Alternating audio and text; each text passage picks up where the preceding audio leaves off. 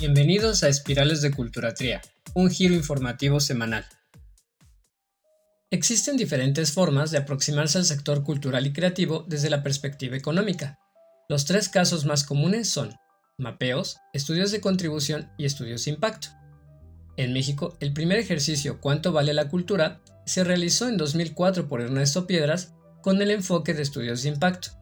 En el año 2014, el Instituto Nacional de Estadística y Geografía, INEGI, en colaboración con el Consejo Nacional para la Cultura y las Artes, hoy Secretaría de Cultura, publicaron por primera ocasión la cuenta satélite de la cultura de México, como un estudio de contribución, y en el año 2019 la Secretaría de Cultura elaboró un cálculo sobre la participación censal de las unidades económicas culturales por entidad federativa y reflejado en un mapa. Mientras que los estudios de contribución muestran la proporción de participación de las industrias culturales como parte del Producto Interno Bruto, PIB nacional, o de cualquier otra variable económica, los estudios de impacto miden los efectos directos, indirectos e inducidos de las industrias culturales en otras industrias.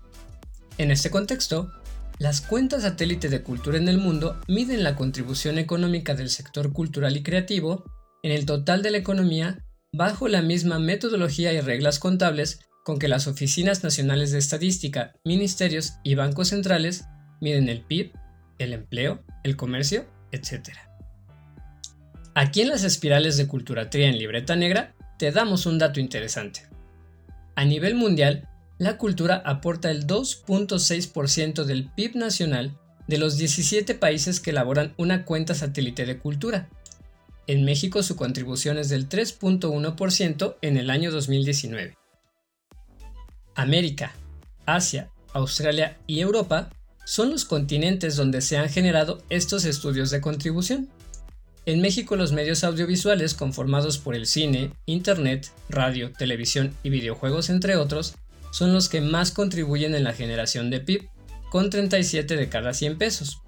Por su parte, las artesanías, que se integran por grandes ramas que van desde los alimentos y dulces típicos hasta la lapidaria, cantería y vidrio, son las que más contribuyen al empleo en este sector, con 35 de cada 100 puestos de trabajo. En el panorama internacional, ¿cuáles son las actividades que más contribuyen en la generación de PIB en este sector? El diseño destaca en Australia y Japón, con un 39%. Con 33% en promedio, los medios audiovisuales sobresalen en Argentina, Canadá, España, México, Perú, República Checa y Uruguay. En Costa Rica y Holanda, la mayor participación corresponde a la publicidad con un 32%. Los libros y publicaciones sobresalen con 31% en Chile y Portugal.